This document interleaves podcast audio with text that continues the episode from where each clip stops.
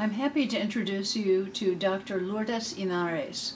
She's a psychiatrist, also a child analyst, who has had many years of training in understanding child development. She not only has a private practice, but she's a consultant to many schools and other organizations, helping them work with children and understand children's emotional needs. I've asked Dr. Henares to speak with us today to help parents, teachers, and others who work with young children understand the best way to assist them during these times that are so uncertain and in many cases frightening for young children. Here's Dr. Henares. Okay, so Dr. Henares, um, my first question is when children act upset, some sometimes we just want to say to them, "Don't worry, don't think about it." Mm-hmm. But what's your advice when you see that children are, are fearful? Let's say uh, trying to get to the cause, to the root cause of their behavior. Their behavior is being upset, but there must be a reason why they are upset. And uh, the way that the mind works is very fast, and it works at an unconscious level. So children really uh, may not be able to tell you why they are upset, but you could guess, you could uh, ask questions that uh, address some of the ideas that you may have about why they are upset. Uh, I think in the case of what, uh, what is facing us now is that we know that um, many children are very afraid because other children are being mean to them. And uh, that is good enough reason for anybody to be upset. But when children do not have their own tools and depend on the grown ups to help them, then there are several things that we can do. One of the things is remove as much as we can the stimulus that is making them afraid uh, television, newspapers, radios, uh, social media, any of those things that they have access to that carry these kinds of scary messages uh, need to be controlled by the adults in their lives. Uh, we know that, uh, for instance, when, when there is a, an issue that is traumatic for children, the best idea is to remove them for the from the cause of the trauma, uh, rather than having them uh, repeating over and over and over either television scenes or looking at social media. So having a little bit of control by the adults in these children's lives uh, of the stimulus that is producing the fear would be one of the of the things that we can do. The other thing that is super super important is that the parents and the adults in the uh, lives of these children need to make sure that they can convey to the children that they will do and are doing anything and everything possible to keep them safe. Uh, th- that is very helpful. Uh, and uh, if the children ask, What kinds of things are you doing? you need to be very honest. Uh, you need to say things like, We are talking to the people that have the power to change things. Um, but as long as I am around, I will make sure that you will be safe. And if a child has a good or good enough relationship with the parent or with the adult, the, ch- the children would feel safe and would relax and let go. Um, another thing is for the parents and the children to provide as, as if scenarios. What if somebody comes and bullies you? What if somebody writes or pushes you and say, get out of my country? What if? All those kinds of things need to be addressed and give them scenarios of how they can uh, react. The best idea would be for these children to have a resource of an adult that they can go to if somebody bullies them, insults them, tries to humiliate them, tries to scare them, uh, incites hatred, to go to the people in power. It's like that. If it is in the neighborhood, it is the parents. And if it is in the space at large, I think government people should be responsible for making sure that that we convey to these children the message that we're doing everything we can to make them uh, safe. Uh, other things that we have tried uh, with great success is to have the children create books uh, with their own narratives, their own stories. Uh, they can do it with collages, they can do it with drawings, but uh, it can be an individual kind of uh, project or it can be a group of children, all of them going through the same issues. And groups are much more stronger than single ones. So, in any, leadership position, you need to be a leader of a group.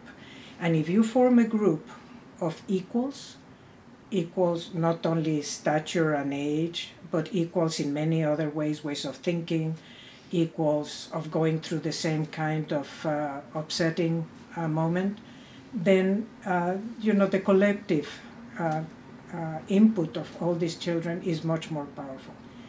And in the books, to have the reason of what is making them scared, what are they doing, what have they done in the past that may have helped them, and what is it that they can do in the next day. Uh, uh, the, the children have immediacy of responses. Uh, they may not say, in a year, I am going to be doing this. So the idea would be, what would you do this afternoon, or within an hour, or tomorrow? And that is as far as you go.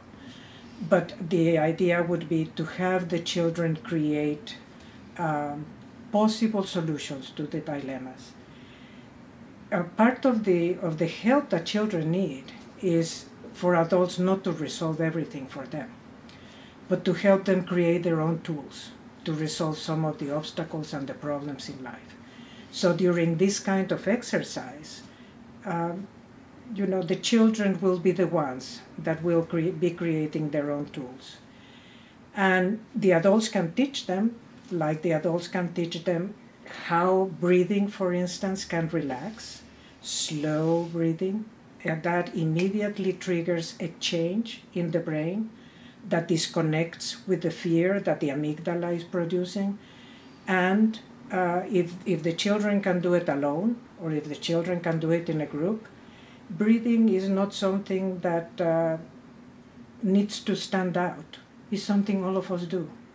The only thing is that in moments of stress and tension, you do it by yourself and very slowly.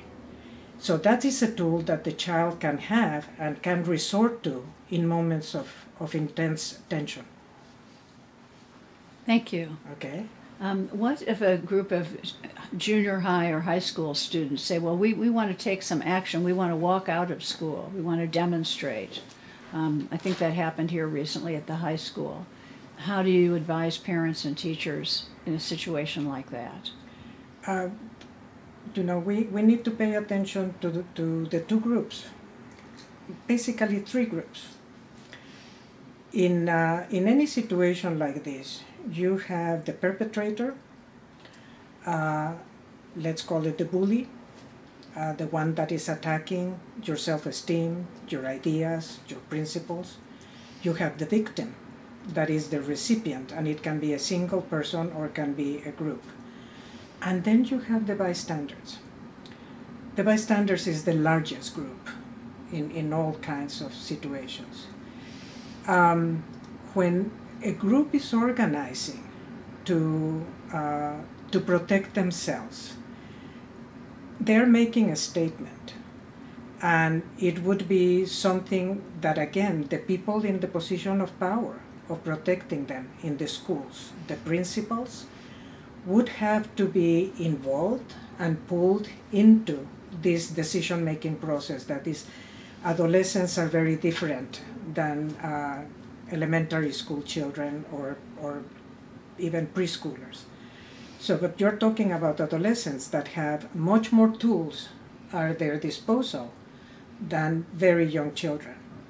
Adolescents can walk, adolescents can hit, adolescents can respond verbally with more uh, ego uh, and brain structure. But if they are going to do something um, in a group like, hopefully they can include somebody that is in power that can represent them in the school. This puts the, the principals and the teachers in a difficult position. Uh, but again, the teachers and the principals are not the, the people in most power. They have somebody on top of them to also represent them. So, if need be, you organize, you organize with your equals, and you try to go to whoever has the authority and the competence to be of help. I don't know if that answers your question. Yes, that's helpful. I can see it's a tricky situation. Very certainly. tricky situation, yeah. So, in the case of our current situation, I would name the bully as our current government or our, our, our upcoming uh, President Trump and the people who follow him. They feel like the potential bullies in this situation. Would, would you agree with that? Absolutely. Now, I, I, I would be remiss if I don't say that um, just pointing the finger is, is, is a way of uh, responding. I think understanding the bully is as important as understanding the victim. Uh, because you cannot establish a successful and productive dialogue just by accusations and prejudgments. You need to have an understanding of what is it that this bully group is manifesting, what is underneath the hatred and the accusations and the rejection. And bullies are usually people that are very scared and they have a very different fear than their victims. But fear is also underneath their behavior. And if you have two groups so seemingly opposite, but have something in common to connect them, that is fear, I think that is the beginning of a very productive dialogue. So, could children, at a, uh, let's say of a high school age, be part of a productive dialogue? Could Absolutely. they, what, what lessons might they learn from the circumstances we're currently in? Um, well, I don't know if it's a lesson, but, but the idea would be do they have the capacity for empathy, for instance? And my hunch is that they must have the capacity for empathy because the children that are here, that are children of immigrants or of different color skin or different uh, backgrounds, cultural or social or religious, have gone through uh, a lot of problems in order to evolve, in order to feel safe. So they know how it feels, and they can, in, at that moment, use that uh, in order to communicate with, uh, with, the, with the scary group. Now, you, you have to understand how the brain uh, acts under these very powerful emotions. When the emotions are very powerful, we call it dysregulation. Either children are crying and they are sobbing and they cannot stop, other children are screaming to them, throwing things. These two groups are dysregulated. Uh, so the idea would be, first of all, to try to count them. If the adults are dysregulated, they're going to be no good. If the adults are also experiencing a variety of feelings and emotions, identifying with one group or the other, they are not going to be helpful. You need to have self regulation, soothing mechanisms, self soothing mechanisms.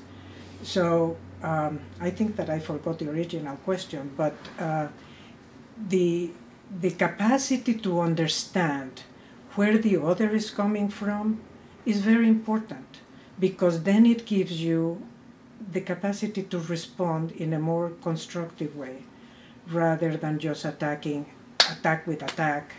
No, you have to meet attack with reason, with areas in which you feel competent. And that's another thing. You you have to help the children and even the, the adolescents, because that's where, where we are talking right now.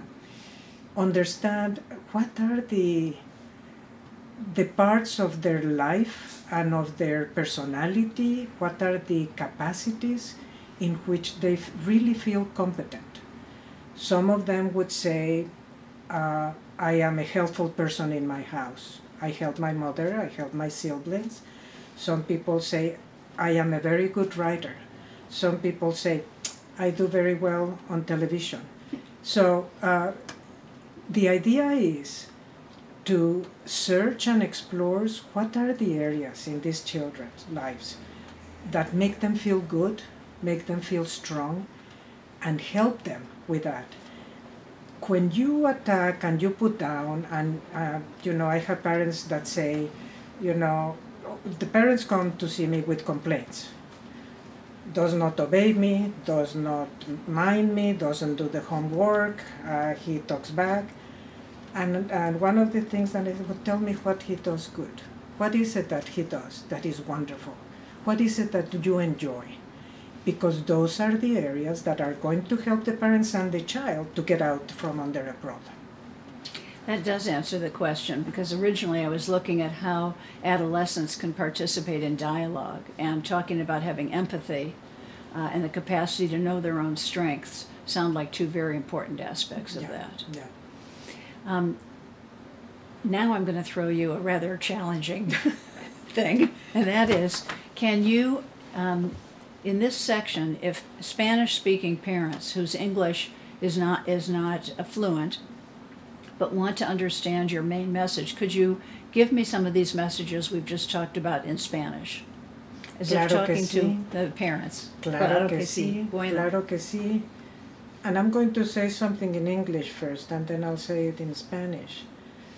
One of the strengths that all of us have, and again, this is a country of immigrants, I'm an immigrant myself, um, is to hold on to your sense of identity, uh, of who you are, where do you come from that has made you who you are.